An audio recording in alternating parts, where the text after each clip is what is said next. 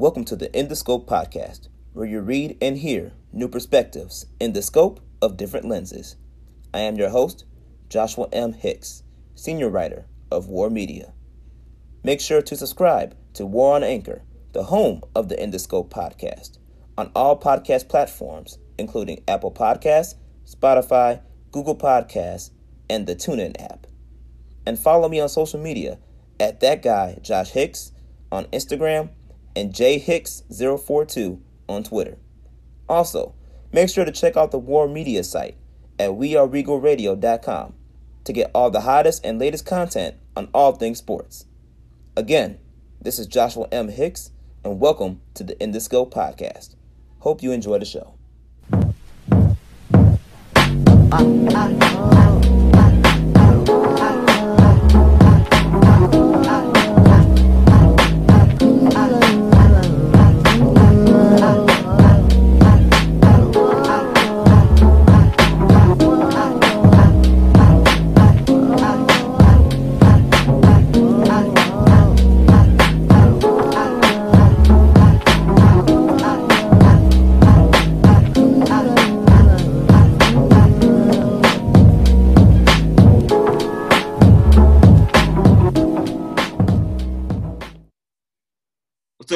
everybody? Welcome to the In the Scope podcast. I am your host, Joshua M. Hicks, senior writer of War Media, and I got a very special guest of mine. He's a very good brother of mine. He is the editor of Bulls Confidential, Mike Walton. Mike, what's happening to you, man? Oh man, same old, same old, same old these days, man. It feels like every day is a Monday, if I'm being completely honest. But I'm hanging in there, man.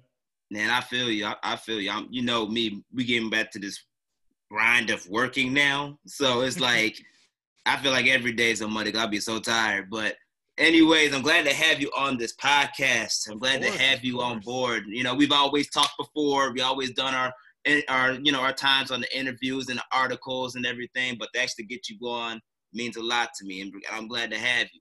Yeah, appreciate you having me on, man. Because anytime something big happens with the Bulls, honestly, I got like a core list of guys I hit up, and you're one of those dudes. Because I just always want to pick your brain to see if you're feeling the same way I'm feeling. So Oh, thanks for yeah. having me on, man.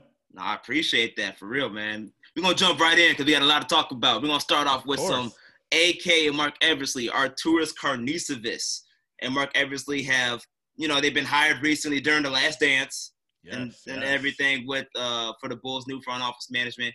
And I'm not gonna lie, they gave me a little bit of a scare. um with the Jim Boylen situation. They gave me a little bit of a scare. Um, but they took their time, like they said they would and they and it led to the decision that we all agreed should have happened that Boylen would be dismissed. Yes, So- finally, yeah. Yes, finally, right? so now my first question to you is how would you grade their process so far within this offseason? Um, obviously things took a while for them to make the ch- choices that we thought they should have made anyways, but they were very precise with how they're going they were going about these things Right. and they took their time. So I really I want I want to get your opinion as far as how would you grade the offseason that they had so far?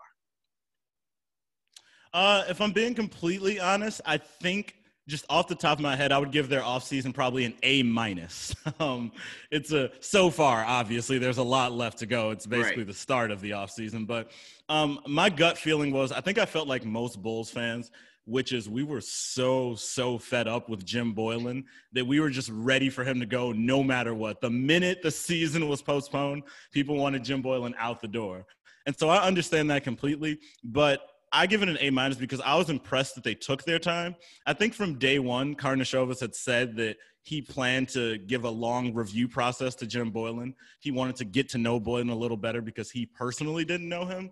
So I appreciate that just because, you know, a problem with Bulls management over the years has been from the outside looking in, it seems like they're not sincere. They're not genuine sometimes with the things they say, at least to, you know, certain agents or certain players. So it was nice. Karnisovas said he was going to give Boylen some time, and he did give Boylen some time. And on top of giving him some time, he still fired him at the end of the day, which was the right call, of course. You know, unfortunate for Jim, but it was the right call. So I think it may not have happened as fast as we wanted. You know, obviously as fans and journalists, we want instant gratification. But I think it took it took some guts from Karnisovas to wait as long as he did, considering how bad of a job Boylen did. But at the end of the day, he just needed to fire Boylen. So I have to give him an A minus. The minus is just because it should have happened right away. But I get that he wanted to be nice and make a good impression. So A minus. Yeah, I, I, I feel you on that. I think what made I think it was genius. As crazy as it sounds, it was genius the way that he did it because he allowed Jim Boylen to just see what he does every day and just see how bad he was from the jump. On top of doing the research, right? Like I think that's yeah. what made it yeah. so genius. Like he made him, he made Jim Boylen look like he was so good. Then all of a sudden, yeah, bro, I was just really just trying to see what you're gonna do behind closed doors. So now that I know, you're pretty much gone. Like, yeah, and it's and it's something I actually was talking to a few of my friends about uh, Rick Carlisle, who I believe is still the head of the head coaches association for the NBA, he just has a lot of pull, and he's mentioned before how he doesn't exactly uh, appreciate the Bulls' practices, the front office with head coaches. So I feel like you were seeing outside coaches who had nothing to do with the Bulls telling other head coaches potentially to stay away from the job. So I think maybe, you know, again, from the outside looking in, we don't think about the personal relationships as much. But Karnisovas wants to make sure future head coaches know, even if you're as bad of a coach as Jim Boylen, I'm going to give you some respect and some time before I fire you. So I think he made a good impression with other coaches, and he wasn't really worried about Bulls fans because he knows he's going to make us happy, hopefully down the stretch. So. Yeah, man. I think that I think they've done an excellent job with this. Um, they definitely changed and it really did bring a different direction as far as how they want the Bulls to fully run now. We're going to run like a legit franchise that is a prestige franchise, you know, the iconic prestige franchise that we are, that we know we are and should be. And they really put that impression out there. And now that we don't have a coach right now, we're we're in free agent mode when it comes to the coach that he wants to that you know he's looking for um, to run this team for the long term. It, it appears obviously for the long term. Um, yeah, and I was gonna say I've been a Bulls fan for you know obviously over two decades here, and I think this is the first time I remember a lengthy head coaching search. So I'm just happy it feels like they're actually taking the time, and it feels like we're really gonna get to learn a lot about these head coaching candidates. So I'm in no rush now. Now that Boylen's out the door, they can take as long as they want. So and they definitely will because there's a lot of candidates out there that they're looking at. I've, I mean, I've heard, and it's been reported that obviously you got people like Wes Unseld Jr., Darvin Ham of the Milwaukee Bucks, yeah. um, Ime Udoka is has been recently reported as the front runner. If you were in AK shoes as of right now, with all the coaching candidates that you know of that are out there, who would you really go after? It's tough because if you want me to be honest, Joshua, after how bad Jim Boylen was, literally any head coach is a step up, like a big time step up. Like, and I mean, again, Jim Boylen was one of the nicest dudes, like legitimately. Yeah. But anything's going to be a big step up. But if I had to say who was my favorite, excuse me, I think right now it would have to be Darvin Ham. Uh, I think Darvin Ham would be my favorite. Now, uh, a name I don't believe you mentioned, Adrian Griffin. Uh, Adrian Griffin was actually someone who I wrote an article about for Bulls Confidential. You can go check out. That was sort of about his connection to the Bulls. He obviously played for Chicago uh, in the 2000s. He was an assistant coach with Tom Thibodeau.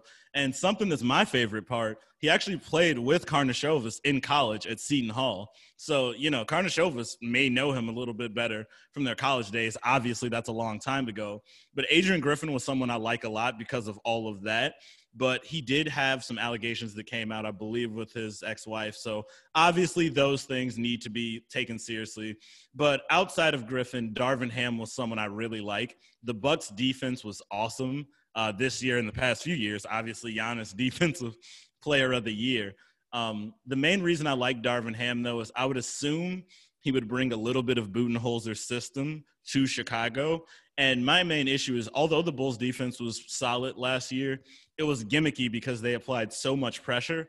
I think with Budenholzer, you may see a defense that's maybe not so aggressive, that maybe does a little bit more drop back coverage, where a player like Wendell Carter can station himself near the rim and protect the basket instead of being out on the perimeter trying to contain guards, as we saw the Bulls big men doing a lot last year, sort of skating on ice, as Stacey King would say at the three point line. So I just want the defense to tone down a little bit in terms of aggressiveness and traps and double teams. And I think Darvin Ham would bring the Milwaukee defense, excuse me, the Bucks defense, which is notorious for dropping back and allowing three point shooters to take those threes as long as it's bad three point shooters. You got to play the numbers. So I want a less aggressive defense, and I think Darvin Ham, uh, I think he'd be the guy for that. It's an interesting choice because I, I agree with that. Um, I mean, that's what they say about Ime Udoka. You know, his defensive schemes when it comes to the Philadelphia 76ers, when they did have both their all their players healthy, they were pretty a pretty good defensive team, yeah. and that's what he definitely yeah. brings to the table. So it's interesting how you mentioned that, and I, I agree with you on Adrian Griffin as well. Um, I, obviously, to me, he would have been one of my first yeah. choices, but obviously with those allegations, I at this moment we can't be, we just can't, can't go all in and just say, yeah, this is the guy, even though we really believe that he should have to be one of the main front runners for this position. So it leaves that door open, and a name that um that quite frankly, it's it's been floating around, and actually, uh, my guy Brandon Scoop B Robinson had Jay Williams uh, recently yeah, on yeah. his Heavy Live, and he Jay Williams even mentioned his name too. Is Kenny Atkinson? You know, the oh, player, yeah. uh, the, the coach from the Brooklyn Nets. I actually think that's a very intriguing option just because he does have a resume of building quality talent. Um, and a prime example was D'Angelo Russell, who became an All Star and as, as, as the point guard when that uh, during his one of his years before they got KD and, and Kyrie. So yeah. I think that's an interesting name. I would uh, actually like Atkinson a lot. First, real quick, shout out to our guy Scoop B. Yes, uh, sir. Is always doing work out there, so definitely shout out Scoop B. But uh, Kenny Atkinson, I like him a lot. Chris Fleming, uh, who's our head, I guess, offensive sort of head coach, one of the top assistants, he actually came from Brooklyn, so of course he has plenty of experience uh, with Atkinson. So you have that relationship there. The main reason I like Kenny, as you mentioned, he helped D'Angelo Russell become an All Star, and I think it's because offensively he really allowed – Russell to sort of be untethered. He allowed him to flourish and sort of go off and do his thing, so to speak. And I think seeing Atkinson in Chicago, he would do the exact same thing with Zach LaVine to where we're almost like Houston, to where the offense is Zach LaVine's going to have the ball and everybody else is just helping him out. and then on defense, you know, it's more of a team effort. But on offense, it's okay if it's a one man show as long as you're doing it offensively, or excuse me, efficiently. And I think Atkinson would help that happen. Uh, the Bulls are one of the bottom 10 defenses in the, excuse me, bottom 10 offenses in the league. And I think they actually finished as a top 10 defense, which of course, you know, that's a little bit of smoke and mirrors. But, yeah. you know, because obviously we saw them get pummeled in the fourth quarter a lot with that aggressive strategy. But basically, I think Atkinson would help the offense a lot. But I really want a coach that's going to keep the defensive principles in place. So that's why I'm still looking for more of a defensive minded coach because I think the Bulls already have the personnel to have a good offense. I think it's really on the players for the offense, not the coach. So I'm more focused on making sure that defense stays in the top half of the league when it comes to the head coach. Everybody listening right now, you're listening to Mike Walton. I actually got a name for you because I personally wrote this one. I've been an advocate for him for all these years. Why can't you bring Mark Jackson to this thing, man? I mean, Mark Jackson, because Mark Jackson mm. has a nice resume as far as obviously building young talent, giving the team an identity, which was defense during his Golden State days. And he was the originators of helping drafting Steph Curry, drafting Klay Thompson, drafting Draymond Green, trading for Andre Iguodala, trading for Andrew Bogut, turned that whole lineup into a champion, into basically a championship roster before Steve Kerr got there. And Steve Kerr did give him the props. He said, "Yo, the team would not be a championship team because if without Mark Jackson, because Mark Jackson put those principles in place. You're talking about a defensive minded guy. Why not? So Mark Jackson is someone I have seen a lot of people talk about. Now, first off, it's weird. So I just want to be honest. I, I would be against Mark Jackson as the Bulls coach, but first I wanted to defend Mark Jackson a little bit, which is a weird thing to say after saying I don't want him to be coach because I feel like he gets slammed all the time. And anytime people mention Mark Jackson, everyone's like, no, no, no, no, no, which – I get if Mark Jackson is annoying as a commentator. That's completely separate. As a head coach, I do think he does a good job of instilling defensive principles into players. He gets guys to buy in, and I think that's something the Bulls haven't had in a long time. Uh, Fred Hoiberg notoriously couldn't get his players to buy in. Uh, Jim Boylen obviously could not get his players to buy in. Daniel Gafford, as you know, he said some of the funniest stuff about Jim Boylen. You know, it was hilarious. So, you know, the Bulls haven't had a coach who could get players to buy in, and I do think Mark Jackson could do that. The reason I wouldn't like him for this job is I do think eventually Mark Jackson clashes a little bit with upper management and not in a major way to where he's disrespectful or anything, but I think he's similar to Tom Thibodeau to where when his team's doing well, he's really feeling himself. Mark Jackson's a confident guy. So the Bulls do have a different management team now to where I think they can handle different personalities. But I just think with Zach LaVine, you want a guy who maybe is a little bit more laid back. And I think Mark Jackson is more in your face. Um, I think Mark Jackson actually, now that I think about it, he works well with I think a guy like Zach LaVine or even a guy like Ryan Arcidiacono or Satoransky. But I don't think he works well with a guy like Lauri Markkanen, who's a quiet kid, or Wendell Carter, who's, you know, an outspoken guy, but still kind of a quiet guy. So I think he might rub some of the personalities the wrong way. But I definitely think, you know, I, I, would be okay with him getting an interview, but he definitely wouldn't be on my short list. The the guys that have been named so far, I'm pretty high on actually. Okay, okay, I, I feel you on that. I just wanted to, I want to throw that out there because you know I, am an advocate for the brother, but I, but one of the names that you did mention that I think he would actually truth that would truly benefit from the coaching of Mark Jackson is Coby White. Yes, because Coby yes. White, we all know, can fill it up when he's hot. But you're talking about a scoring point guard.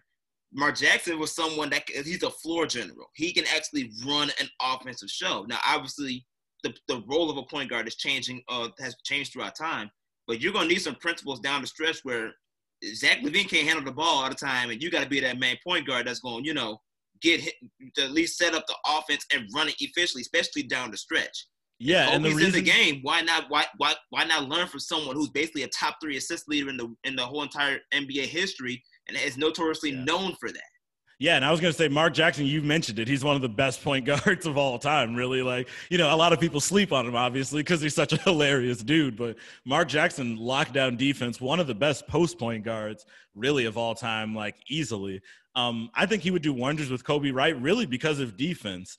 I wasn't very happy with the Coby White pick last year, and then he completely shocked me as the season went on and turned me into a Coby White fan.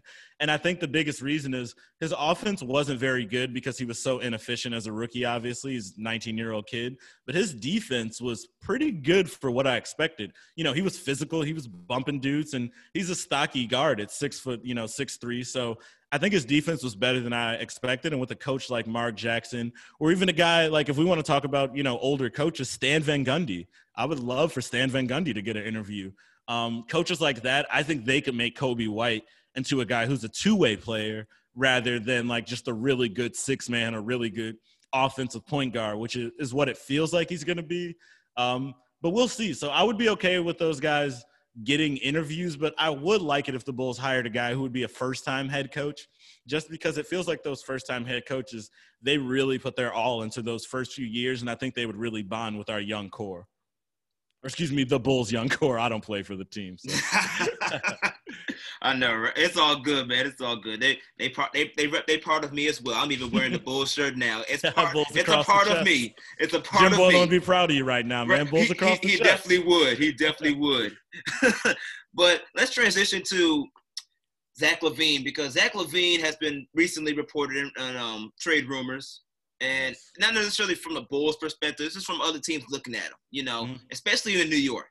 Uh, both teams with the Knicks and the Nets if I'm the Bulls, how do I handle Zach LaVine? How do do you make him the main franchise guy of your entire that's the face of your franchise, or do you f- try to get someone to pair with him, or do you just really blow up the system and then trade him, trade him just just to get some good value? Like if you're AK right now and you're evaluating this roster, how would you handle Zach LaVine with this roster?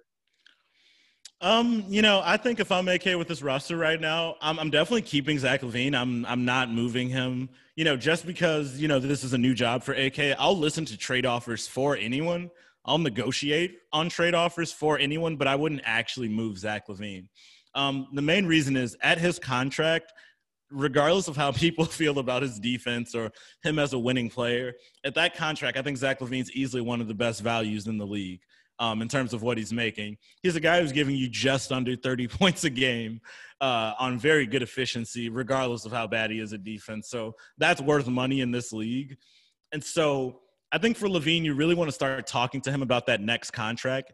You want to try to get Zach to agree on a deal that's maybe not the full max, maybe obviously somewhere meeting in the middle to try to understand. Obviously, we want to pay you not the full max, not because we don't think you're worth that, but because we want to bring in a lot of help so the Bulls can be a championship contender. I think Zach LaVine wants to win enough to where as long as he's one of the highest paid players on the team, I don't think he minds if it's not the full max necessarily. So I think you keep Zach LaVine. He's a hard worker. I think he's a good, you know, inspiration for the rest of the team with his work ethic. You just have to also make sure you keep some veterans around. I'm not sure if Otto Porter is necessarily that veteran, but I think you do want to make sure you always keep veteran players on the team like Satoransky, Porter, Thad Young, who I actually think could be more of a trade candidate. But I think you keep LaVine and you just bring in defensive minded role players and you try to build the team around LaVine, Wendell Carter, Markkanen, and to a lesser extent, Coby White. But I think you keep trying to build around that LaVine, Markkanen, Carter core, and then obviously whoever you get in this year's draft as well. It's interesting that you say that because I I think that Zach LaVine is a one A, which means he's he, he, he can be a top option offensively, but he has to have he has to be the sidekick. He cannot right. be the main guy. You got to have a superstar, another all star slash superstar talent to pair up with Zach LaVine. and the Bulls don't have offense. That's that's that's, that's been their problem. They don't have yeah. offense. So you talking about bringing in some help? What type of help are we looking at here? Because because uh, obviously, yes, I agree with you. I, I the Bulls lack wing players that can that are two way that are two way players. They lack wing players that can shoot the ball or score the ball efficient enough while also cannot play defense. You know, while while playing defense. So if AK did say that from a free agent perspective, they are looking to bring in a couple veteran players. Yes. If I'm AK, who am I looking at? I know one person for me right off the bat that I'm thinking about getting Wes- Wesley Matthews from the Bucks mm. because you need someone that can stroke that thing. He, you need someone that you need shooters, and yeah. the Bulls because you already got a scorer in Zach LaVine, but you need and uh, obviously another scorer in Coby White. They can get their own shots. You need people that can actually shoot the ball and make open threes. And that's something that Wesley Matthews can do on, on a low budget. I, that's just someone that I think that they should they can go after. But who do you think, in your opinion, that the Bulls should really go after, especially in a free agent market? So it's tough, just because off the top of my head, I know obviously this Bulls offseason for them really depends completely on what Otto Porter does um, if Otto Porter accepts that $26 million player option, they're kind of up against the hard cap to where I believe they can really only add a mid level player. So, someone like you said, like a Wesley Matthews or someone along that line would help. Um, I don't believe he was a free agent, but someone I've always wanted for the Bulls is Seth Curry. Again, like you said, mm. someone who's an excellent shooter, but I like a shooter who actually provides a little bit of ball handling as well and can give you a little bit of minutes at the point guard. So I would love if they did some sort of trade for a player like Curry. And uh, when I talk about shooters like that or ball handlers, I mentioned Thad Young, or I want to mention Thad Young just because – I feel like obviously it was very public that he was upset with his minutes last year under Boylen playing behind Mark, and I think it was the lowest maybe since his rookie year, perhaps. Um, if you could find a good home for Thad Young, that would be awesome. And I think a team like Dallas could actually use some depth in the front court. Or, you know, I think a trade I've seen floated out a lot by people is moving Thad Young to Golden State. If the Warriors wanted a player like Thad Young, maybe you could do something and move up to two and the Warriors would be willing to move down to four to pick up a nice veteran because, you know, obviously they don't care about, you know, what rookie they draft. So um, I think the Bulls really more than free agency should focus on trying to do something creative in the draft to add another player just because with the way they built this team i think you're almost sort of set to where last year's team is next year's team so like you said i would love if they added a shooter or two if they could like you said like a matthews or a curry or even Kyle Korver, you know, if he was let go and just on a one year short term deal. I would love just an extra shooter. But I really do, being completely honest, I don't think the Bulls need any help besides whatever you know rookie they draft just to add another young player because i was looking up the stats and i know the bulls shot a lot of threes last year just because that was something they wanted to do was step into the modern nba you know finally and take a lot of threes. So last year excuse me they shot 34.8% from the three point line. Obviously not good uh, just below 35% and I believe, I'm not sure off the top of my head, almost every major rotation player shot below their career average from three from the three point line, uh, especially Lauri Markkanen, who shot terribly. considering what a good shooter he looked like he was uh, from the three point line. I think LaVine's the only guy who had like a career year. I believe he shot 38% from three. Uh, quick note: I believe LaVine shot the three better than Devin Booker last year. I just want to throw that out there. um, Interesting. but yeah, uh, but I think in different different contexts, different players, obviously. But um, my point I'm trying to make here is I think the Bulls have actually enough offensive talent, and I think that three point percentage is the main key. They took a lot of threes last year and bricked a ton of them. So I think under a new head coach, they're still going to shoot a lot threes, a lot of threes, excuse me. They're just going to take a lot smarter three point shots, and because of that, I think that three point percentage that was 34% last year, next season we might see that go up to like 37%. 38% from three as a team. And if the Bulls shoot that well from three next year with the exact same roster, they might all of a sudden be like a top 10 offense, which was something Jim Boylen would not shut up about last year. He always liked to mention that if all of the Bulls shooters shot their career average, the Bulls offense would be top 10. Of course, that didn't help him because they weren't shooting their career average, so that didn't matter. But his point actually was valid that if everybody just shot the three a little bit better, the offense would be better. So I think you maybe need a few like some more playmakers, a few more passers, and it would be great if they could also shoot the three. Um, that's why I've been driving the LaMelo Ball, you know, fan club bus all years because I think he's a, a, great fit for what the Bulls sort of need. But um, I think the team's going to be kind of good next year regardless and i'm saying good relative to what we experienced last year thinking we were going to take a step forward and then winning 22 games so I, I think next year the same roster will be a lot better because I think guys like Satoransky, you know, he played okay. And I think even he'll take a step up just getting used to a new environment. You know, a player like him, it was his first time playing with all of these guys. So it's going to be big for him, I think, just having an extra summer and, you know, a full off season to sort of get to know everybody and then hopefully get to know his team next preseason. Well, next year you may not you know you never know who could be in your locker room. Dare I say maybe like an Anthony Davis? Yep, I'm Ooh. going there.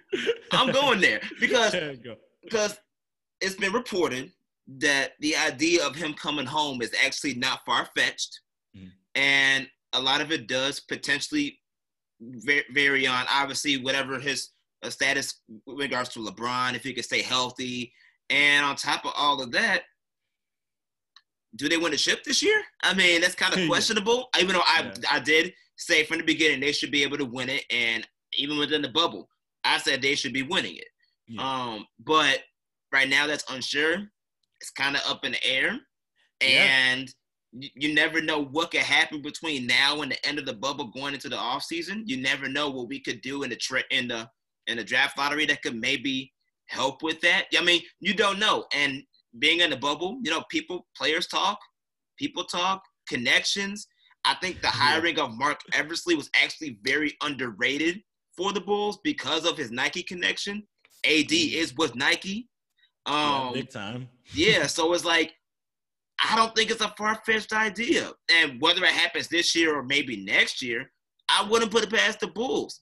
Do you think it could potentially happen? Am I am I crazy here? um, well, it would definitely be, uh, as someone who's watched the Bulls obviously a long time, it would be one of the most shocking things that's ever happened to the franchise easily. Uh, but I do think it's obviously possible. Um, early on, when AD went to the Lakers, the scenario of him going to the Bulls for me was always if the Lakers fell short of a title in that first year where everyone expected them to run away, um, even with the Clippers, I think a lot of people still feel like the Lakers should pull it out. As you said yourself, you know, I felt the same way. Just because you don't bet against LeBron when he has another top 10 guy on his team, usually. Uh, but if the Lakers don't win the title and the Bulls hire a head coach who really, really, really connects with some of these guys or just makes waves around the league to where it sort of turns some heads. I think you could see Davis be interested. I think you would still need a third team, weirdly, because knowing LeBron, as you said, we know the power he has. Um, if Anthony Davis is leaving his team, he's not leaving without LeBron getting another All Star back in that team. So the Lakers are at least, you know, playoff contenders, title, you know, contenders, competitive. So I think you would need a team like the Wizards or someone with, you know, a Bradley Beal or someone who's another big name you could trade to get involved. And the Bulls could trade their fourth pick plus future picks and some young players to the Wizards or that third team because your only issue is the Lakers don't want any young players in the sign and trade just because the window is very short with LeBron. But at the same time, I think that's what helps Anthony Davis to the Bulls become a thing because – their only promise to him is he can win a title with LeBron. Um, once LeBron's on the way out, Anthony Davis might not want to be committed to the Lakers on a five-year deal with three year three years left, two years left, and the team's you know awful, or at least you know not as competitive as the one he's on with LeBron James. Meanwhile, you know obviously it doesn't look like that now, but in five years the Bulls could be one of the best teams in the East, and you know they could be a free agent away from being a true title contender. So I think right now the Bulls are in a great position because they finally got lucky again in the lottery. That number four pick gives you a lot of flexibility because this is such a weird draft. So I really think this is the year to where you can try to make a trade and go star hunting if you want and go after that big name. And I do think Karnisovas is the guy to do that type of move, as we've seen in Denver with Michael Porter Jr. Uh, he's not afraid to take a risk, even if it's not a huge risk as long as it's a smart, calculated risk, which obviously taking Porter at that low of a pick for them was an easy choice. So uh, I believe in Arturas a lot, and I really do think they're going to do something good with that number four pick. Yeah, we can't we can't forget he did draft Bol Bol too. And yeah, Bo, I mean Bo, the guys are Bo, he, he, will take. He came out killing. He definitely he definitely uh, took some take some crazy interesting risks risks, but it always turns out for the good. And I just cannot help but think about Zach LaVine and A. Anthony Davis. That combo would be so nasty if we can keep that up. And I think the point that we need that we should just briefly mention with Anthony Davis too is, yeah, he does have at least another year after this on his contract. Like he does have one more year on the contract before he can opt out. So yeah. he, he's, he's technically, if he wants to, he can opt into this contract this year and stay for one more year, or just go straight into free agency. Like he has options. Yeah, and the only reason he he notoriously said, of course, you know, just like every big name, the only reason he didn't take the player option early is because, of course, he wants to sign a much bigger long term deal with the Lakers. Which it obviously makes sense to say that, but as you said, the real reason could be, you know, we know he has Rich Paul, who's always trying to look out for his clients. So AD could be trying to play the field a little bit and tell the Lakers, well, hey, you know, this is the amount of money I want because we've talked to other teams and this is what they'd be willing to give me down the line. So the ball's still in the Lakers' court.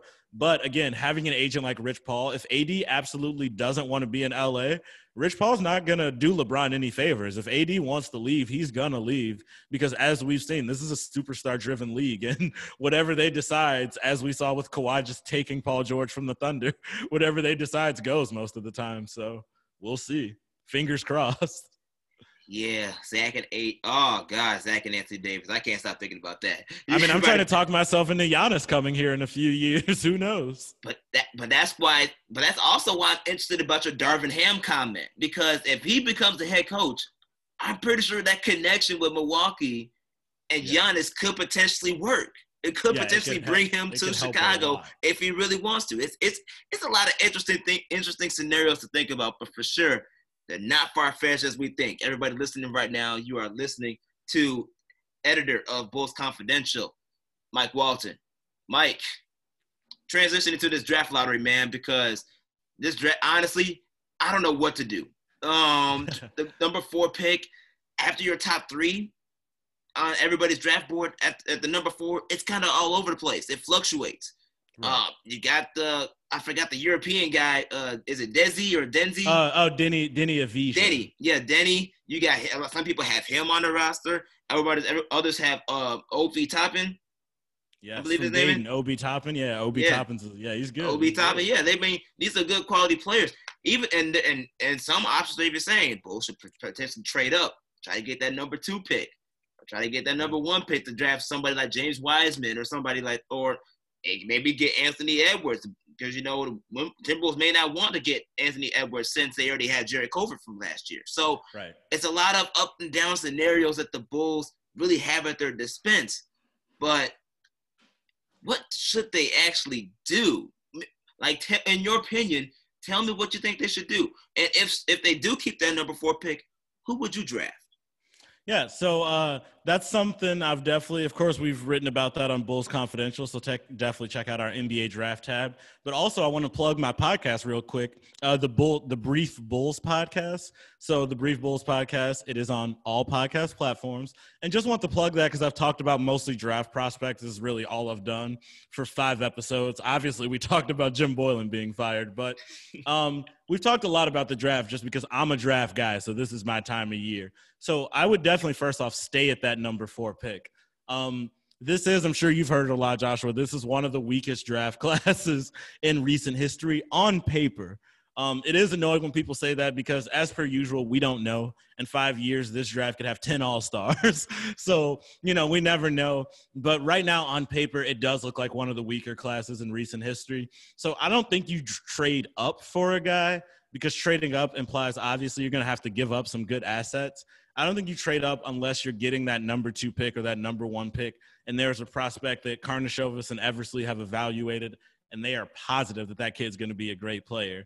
So, you know, I'm okay with that because I trust them, but I would just stay at four because I've mapped it out and you know many others have mapped it out the way you look at the three teams in front of the bulls they don't really have guard needs so LaMelo Ball slipping to number four seemed ridiculous, but I think there's a real path now for LaMelo to be available at number four. And many draft outlets have him as the number one prospect in the draft. I, on my personal uh, big board, have LaMelo Ball as the number one prospect in the draft.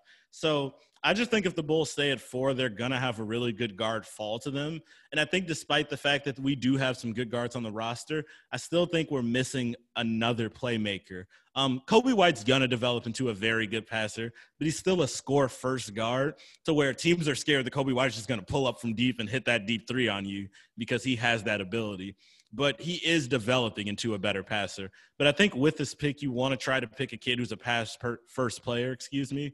Um, outside of LaMelo Ball, Tyrese Halliburton is also a guard you may have heard of out of Iowa State.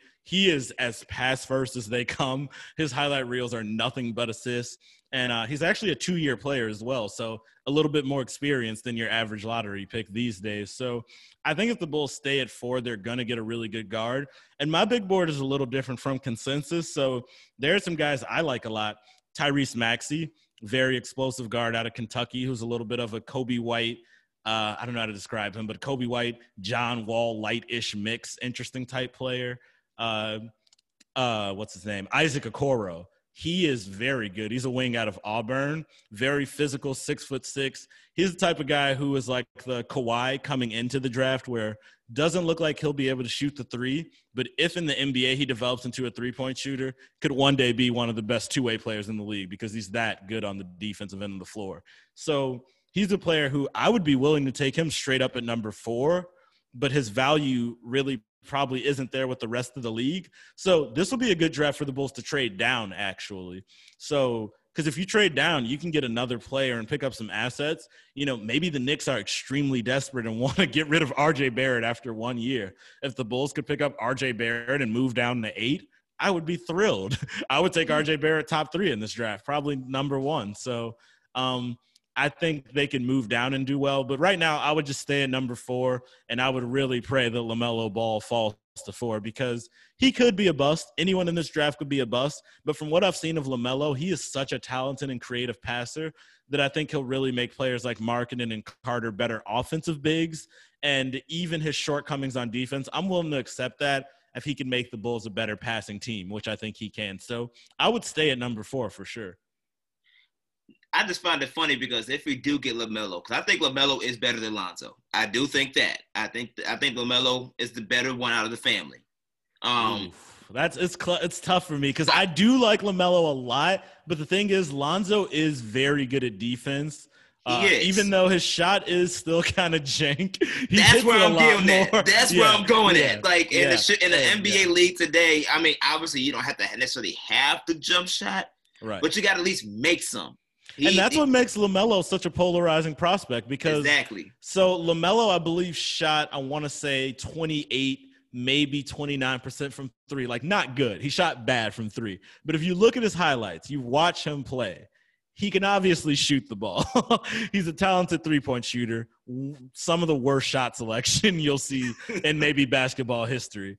Um, and anyone who's watched the games and anyone who even hates LaMelo as a prospect knows he's a talented kid. Again, just terrible shot IQ. He jacks up some terrible shots his team was also trash. I'm okay saying it because again, I watched them. It was a trash team. Uh, their best player outside of him was Aaron Brooks. Yes, that Aaron Brooks who played for the Bulls. So, and he went down, and once he got injured, LaMelo became the leader of the team. It was his show. And so, though he shot the three poorly, as the season went on, I think you saw him perform a little bit better. My favorite thing was he ended this, obviously he got hurt and didn't play a full season, but his last three games were, I believe, back to back to back triple doubles to where he was just, you know, getting 36 points, pulling up from 37 feet, getting 12 rebounds, 15 assists. So he's the type of player where I think people focus too much on the negatives when he goes two for 12 from the three point line, which you're going to have to accept some of those games. But I think what people are missing is in this draft, they're going to be, again, a lot of busts.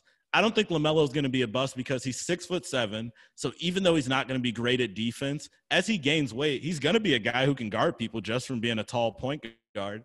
And I think, again, what I was trying to say here is what people are missing is LaMelo Ball, when you look at his box scores, in some of his worst games where he's shooting terribly, he'll have nine points, seven rebounds, nine assists. Nine, seven, and nine doesn't sound great. That would be awesome for the Bulls to have on their roster.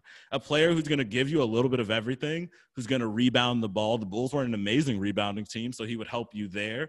Uh, again, if he develops that three point shot further, him and LaVine would be one of the most dynamic offensive backcourts in the league from day one because again, you have to guard both of those guys at half court basically. And I think again, um, just really quickly on the shooting, that's another thing people are missing with LaMelo Ball. Yes, when he pulls up from 38 feet and bricks a three, it's a bad shot. But what people are missing is the defense is like, oh man, the next time down the floor, this kid might pull up from 38 feet. So you're guarding someone very differently, as I can tell from getting roasted at the park uh, back in the day. if you see a guy is pulling up from 38 feet, he's confident enough to do it again. So you're going to guard him differently. So even if LaMelo was a terrible three point shooter, as long as he's confident enough to take those shots, he's going to pull defenders up on him tight. And that's going to make life so much easier for a guy like Zach LaVine, who doesn't really need life to be easy on offense, as we saw to go off. So I think people are missing that LaMelo's presence would make the team better, even if he's not having a good game, just because he's such an energetic player. I think he'll get some respect from defenses as a rookie just because you never know what he's going to do. Well, two things. One, you know your team is trash if your best player bought your team. that Just saying. Is, that is actually something I had not seen before. So I, I never seen it either. You don't even play a full season, and you just come up to the front office and be like, "Yeah, by the way, coach, by the way, y'all, I'm buying y'all out." Yeah, and you and just you bought the whole sw- team. You want to talk about swagger? That's a baller move. Yes, You're a young kid. You moves. buy your team, and so I just want to mention that a lot of people the negatives on LaMelo Ball should be all on the court stuff. Like I, he's my number one player in my big board, and I can tell you by heart the negatives. Terrible on defense, terrible shot selection. Uh, but off the court, there is no issues with this kid. LaVar Ball is yesterday's news. That's his dad. we don't pick who's your father. And he's but also did a great job, you know. But that's the like, thing. Do you really want LaVar Ball in Chicago? Are you yeah, cool with I, I absolutely do. So I first think... of all, I think LaVar is not an issue anymore just because Big Baller Brand failed. And I think his ego is a little hurt that it failed. But at the end of the day, he produced two kids that are going to be lottery picks in the NBA. So we all know the dude's a great father. I think he's satisfied. You know, he's going to run his mouth when LaMelo gets picked, like he always does. But I think if you get to know LaMelo Ball off the court, I, I forgive me, I don't remember his name, LaMelo has a manager who is pretty much by his side all the time, I believe. believe it's a family friend who may have some professional playing experience. Basically, LaMelo's manager helped him buy the team and is essentially his business partner. So this is a kid who already has a guy who's helping him make business moves. He's already thinking about his brand. He already signed a deal with Puma. So, you yeah. know, when you draft LaMelo Ball, you're not just drafting a player, you're drafting a movement. You know, it sounds a little bit dramatic, but I think he has like more Instagram followers than like 15 NBA teams. you know, this is a guy who is more popular than any player in the draft by far. And while popularity should not rank anywhere high on, you know, your list of things, I think it matters for a team like the Bulls to where they are trying to get back on the map, so to speak. And I think LaMelo Ball, you know, you know if the Bulls get LaMelo Ball, we're on ESPN every day hearing about the Chicago Bulls. And that type of exposure be, could be good for a franchise that I think is about to get back on the right track. So um, I think he provides the perfect combination of really getting the fans excited and then also really being a team first player because I think that's what people get wrong most about LaMelo. In my opinion, I think he is absolutely a team first player because he may piss off his teammates when he pulls up from three randomly, you know, with 23 seconds on the shot clock, literally. But he'll also give you an assist where you're like, man, I wasn't even ready for the ball. And you hit me with a behind the back dime that I appreciate. So I think he's really going to ingratiate himself well with an NBA locker room. And I think he's easily going to come out as the best player in this draft. But there are several dudes who I think are going to be really close. Anthony Edwards, I don't even like that much as a player, but physically he's so impressive. I refuse to have him lower the number two on the big board. So there's a lot of good talent in this draft at the top. Um, but I think LaMelo would be perfect for Chicago. But uh, Deni Avdija, the guy you mentioned, the European kid, I slept on him a little bit. I definitely ranked him too low. I would be fine with him. I just think you can move down a few picks and still get him. So he's a guy I would trade down for.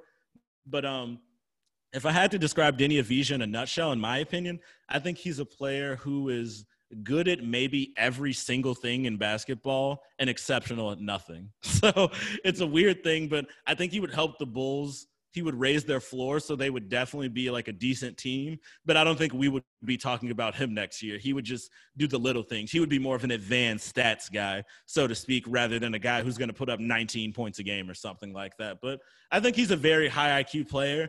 And those European guys, anybody who's playing professional basketball as a teenager, same as we see with LaMelo and RJ Hampton, you know, you can usually trust those guys to catch on to NBA basketball a little bit quicker. So, yeah, I'd be I'd be pleased with him as well interesting take. Is it a make or break? Is it a make or break year for Lauri Markkanen?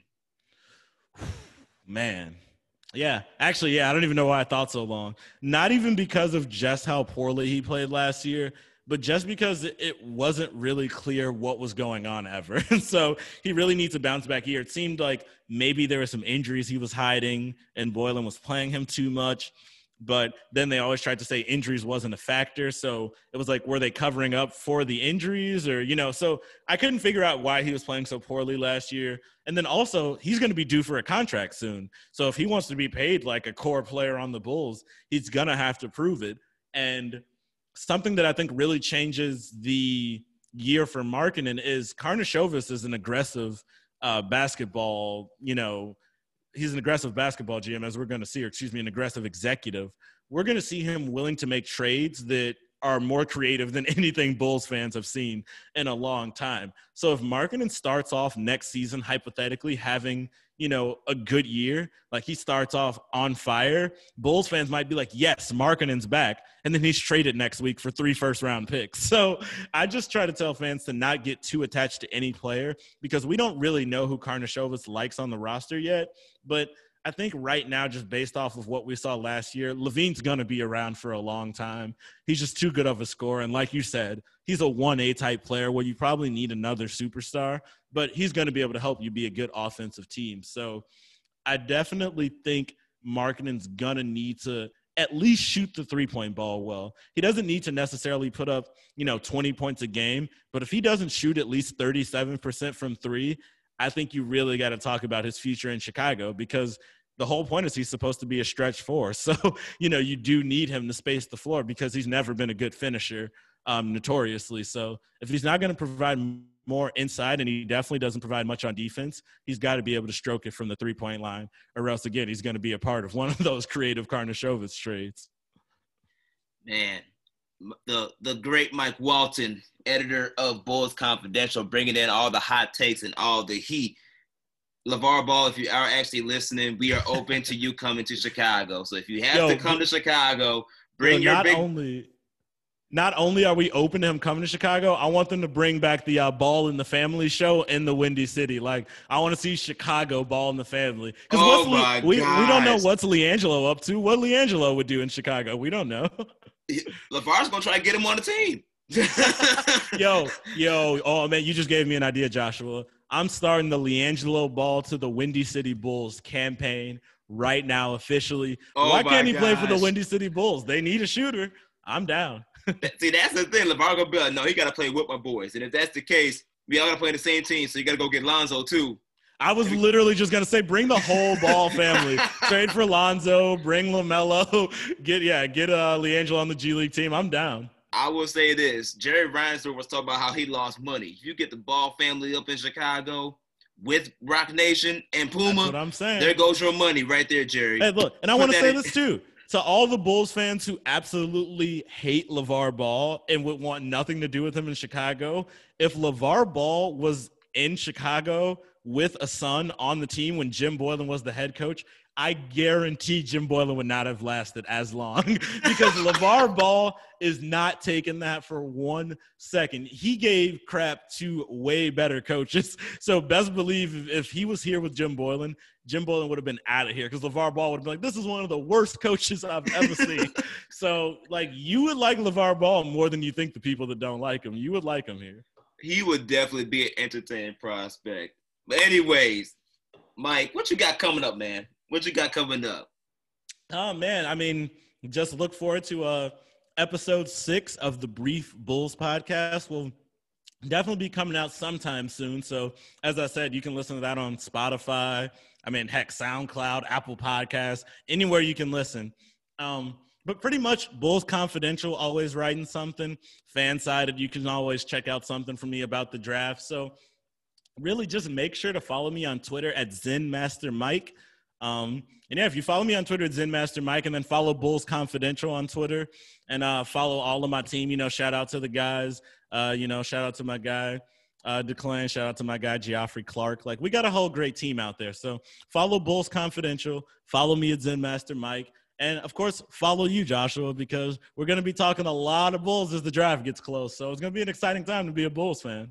Oh yeah, most definitely all my all my uh my viewers and my listeners they already know what the deal is. You got to follow me on Instagram at that guy Josh Hicks and on Twitter oh. at jhicks042. And also, I would be remiss before I head out. I want to give a quick shout out to a, a, homie, Donovan Strong O'Donnell. There's a great event called Comedy Pickup. They actually have a pickup truck and they go around Chicago, go around the city doing stand up comedy outside, socially distant, and very safe. So it's a great way just for people to find some event stuff going on. Obviously, the lockdown and quarantine has been kind of tough to, especially get a live event like stand up comedy. So just want to shout out Comedy Pickup. Definitely follow them on Instagram. And uh, yeah, man, follow me, Zen Master Mike on Twitter. And man, I am so excited for the NBA draft. I can't believe the Bulls are actually going to be a good team next year. it's going to yeah. be great.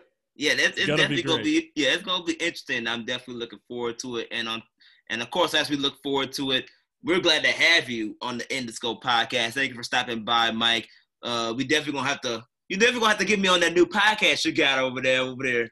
Uh, oh man, and not only that, we're definitely gonna have me back on, man. If you'll have me, because this was a lot of fun, man. I'm definitely down to do this again as the draft gets closer. Yes, sir. Most definitely, man. You already know what's up with that. Uh, we definitely have you come back at any time. And Mike, thank you for coming by. Appreciate it. We'll catch up and talk soon. All right, take it easy, man. Stay safe out there. Yes, sir.